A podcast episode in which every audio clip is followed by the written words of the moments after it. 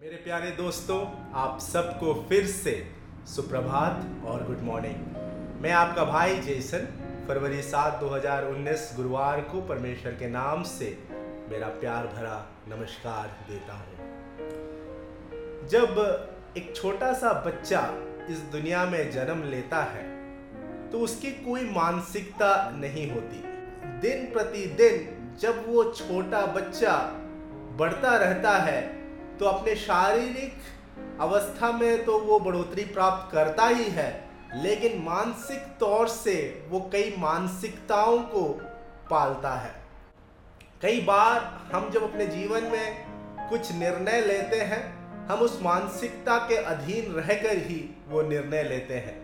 कोई भी निर्णय लेने से पहले हम ये ज़रूर सोचते हैं कि पिछले दिनों में, पिछले सालों में क्या हमने ऐसा निर्णय लिया है?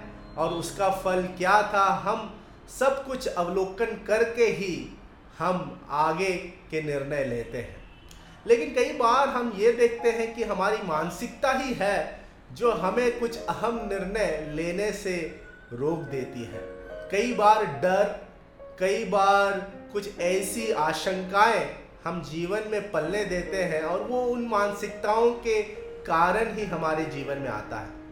आज मैं आपको एक छोटी सी कहानी बताऊँगा, जिससे हम इन बातों को समझेंगे कि किस प्रकार हमारी मानसिकता कई बार परमेश्वर के उस अनोखे प्यार से हमें वंचित कर देती है। और कई बार हम अपने जीवन को देखते हैं और हम ये सोचने लगते हैं कि क्या मैं इसे कमाने के काबिल हूँ, क्या मैं इसके लायक हूँ। ये कहानी दो दोस्तों की है, सचिन और मनोज।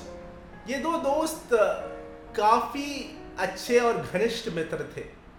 और इनको मछली पकड़ने का काफ़ी शौक था। जब भी छुट्टी होती थी तो सवेरे से शाम तक वो नदी के पास जाते थे और कांटा डालकर काफ़ी मछलियों को पकड़ते थे। एक छुट्टी के दिन इन दोनों ने यह निर्णय लिया कि चलो आज हम जाके इस नदी में मछली पकड़ेंगे। सचिन और मनोज दोनों अपने कांटों को लेकर नदी के पास गए और सवेरे से वो मछली पकड़ने लगे। सचिन काफ़ी अच्छा मछली पकड़ता था। उसे काफ़ी अनुभव था, लेकिन मनोज उतना अनुभव नहीं रखता था। वो मछली पकड़ना अभी सीख ही रहा था। उस दिन सचिन ने काफ़ी मछली पकड़े। वो जब भी बड़े बड़े मछली को पकड़ता, तुरंत उस मछली को लेकर बर्फ़ के एक बक्से में रख देता था, ताकि वो मछली खराब ना हो। सचिन ने काफ़ी बड़े बड़े मछली पकड़े, लेकिन मनोज ने भी उस दिन मछली पकड़े, लेकिन जब भी मनोज बड़े मछली पकड़ वो तुरंत मछली को अपने हाथ में लेता, उसे नापता और वापस उसे नदी में फेंक देता था। सचिन ये देखता था और वो अचंभित हो जाता था कि क्यों मनोज बड़े मछलियों को वापस नदी में फेंक रहा है। सवेरे से शाम तक यही किस्सा चलता रहा। जब भी मनोज बड़ी मछली पकड़ता, वो उसे नापता और तुरंत उसे वापस नदी में फेंक देता। आखिरकार सचिन ने मनोज से पूछा, दोस्त, ये तुम क्या कर रहे हो? तुमने काफ़ी बड़े मछलियों को पकड़ा लेकिन तुम उसे नाप कर वापस नदी में क्यों फेंक रहे हो? तब मनोज ने कहा, दोस्त, मेरे घर में जो मछली फ्राई करने की कढ़ाई है, वो काफ़ी छोटी है। यदि मैं बड़ी मछली को ले जाऊँ तो मैं इन्हें फ्राई करके खा नहीं पाऊँगा। इसीलिए मैंने इसे वापस फेंक दिया है। यह सुनकर सचिन ने अपने सर पे हाथ रखा और मनोज से कहा, दोस्त इसके लिए तुम्हें ये बड़ी मछली वापस फेंकने की क्या ज़रूरत है? तुम घर जाके एक बड़ी फ्राइंग कढ़ाई खरीद सकते थे और तुम उन बड़े मछलियों को खा के मज़ा ले सकते थे। कई बार हमारी सोच भी मनोज की तरह ही होती है। उस मानसिकता के बाहर हमें निकलना काफ़ी मुश्किल हो जाता है। कई बार ज़िंदगी में सफलता के द्वार खुलते हैं, लेकिन फिर हम पीछे मुड़कर देखते हैं कि क्या मैं इस सफलता को हासिल करने के लायक हूँ। क्या मेरे पास वो सब कुछ साधन है जिससे मैं ये निर्णय ले पाऊँ? और कई बार हम उन निर्णयों को लेते नहीं और हम पीछे हट जाते हैं। यीशु मसीह जब इस धरती में परमेश्वर का शुभ संदेश लेके 2000 साल पहले आया था, इसी मानसिकता के कारण ही लोगों ने यीशु मसीह को नहीं अपनाया।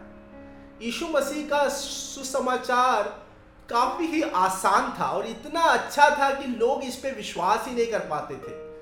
लोग ये सोचते थे कि क्या सुसमाचार ऐसा हो सकता है?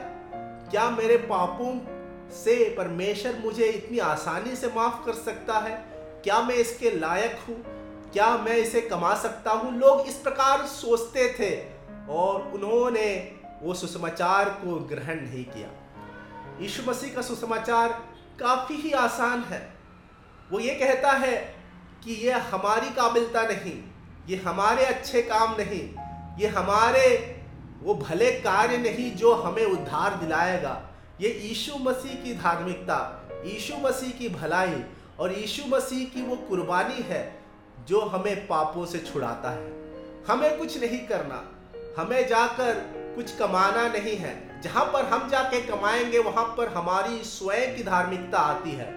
लेकिन बाइबल कहता है कि हमारे स्वयं की धार्मिकता एक गंदे कपड़े के समान है। यदि हम उसे लेकर पवित्र परमेश्वर के पास जाएँगे तो हम कभी भी उस उद्धार को नहीं कमा सकते। लेकिन जब हम यीशु मसीह के द्वारा, उसके धार्मिकता के द्वारा हम जब परमेश्वर के पास जाएँगे, परमेश्वर हमें अपने बच्चे के समान स्वीकारेगा। कई बार हम उस अनोखे प्यार को स्वीकारने से यही चुक जाते हैं जब हमारी मानसिकता उसके बीच में आ जाती है। और जब परमेश्वर के उस अनोखे प्यार को स्वीकारने का समय आता है, हम कई बार उसी मानसिकता के द्वारा सोचते हैं और उसे ग्रहण करने से चूक जाते हैं। परमेश्वर भला है, परमेश्वर प्यार है, परमेश्वर का अनोखा प्यार हम सब के लिए आया है और यीशु मसीह ने वो शुभ संदेश हमें सुनाया है। और आज भी वो यीशु मसीह ज़िंदा है, वो मरा नहीं, वो तीसरे दिन जी उठा है और वो ये निमंत्रण देता है कि परमेश्वर का अनोखा प्यार आज भी कायम है, बस हमें उसे स्वीकारना है और वो हमारी मानसिकता को एक नए दर्जे में ले जाएगा, जहाँ पर हम काफ़ी अच्छे निर्णय ले पाएँगे जो हमारे जीवन में काफ़ी सफलताओं को लाएगा और भरपूरी दिलाएगा। क्यों ना हम एक छोटी सी प्रार्थना करें और परमेश्वर की ओर देखकर उसके अनोखे प्यार को हम स्वीकारें। हमारे स्वर्गीय पिता परमेश्वर, हम आपका धन्यवाद करते हैं इस सुंदर से समय के लिए। फरवरी सात 2019 जो नया दिन आपने हमें तोहफे के रूप में दिया है, इस दिन में हम आपके अनोखे प्यार को स्वीकारते हैं। हम ये मानते हैं परमेश्वर हाँ इसकी काबिल तो हम नहीं हैं, हमने ये कमाया नहीं है, लेकिन यीशु मसीह के द्वारा ये अनोखा प्यार हमारे जीवन में आया है और हम इसे स्वीकारते हैं। परमेश्वर, हम अपनी पुरानी मानसिकता को दूर फेंकते हैं और आप में एक नई मानसिकता कायम करना चाहते हैं। परमेश्वर, जो भी ये वीडियो देख रहे हैं, उन्हें आशीषित करना, उन्हें सफलता देना और अपने अनोखे प्यार से भरना। ये प्रार्थना यीशु मसीह के नाम से हम मांगते हैं। सुन और ग्रहण और कबूल करना पिता। आमीन। मुझे उम्मीद है कि आज का दिन आप सबके लिए सफल होगा, आशीषमय होगा। परमेश्वर के उस अनोखे प्यार में बने रहे। हम कल फिर मिलेंगे। धन्यवाद।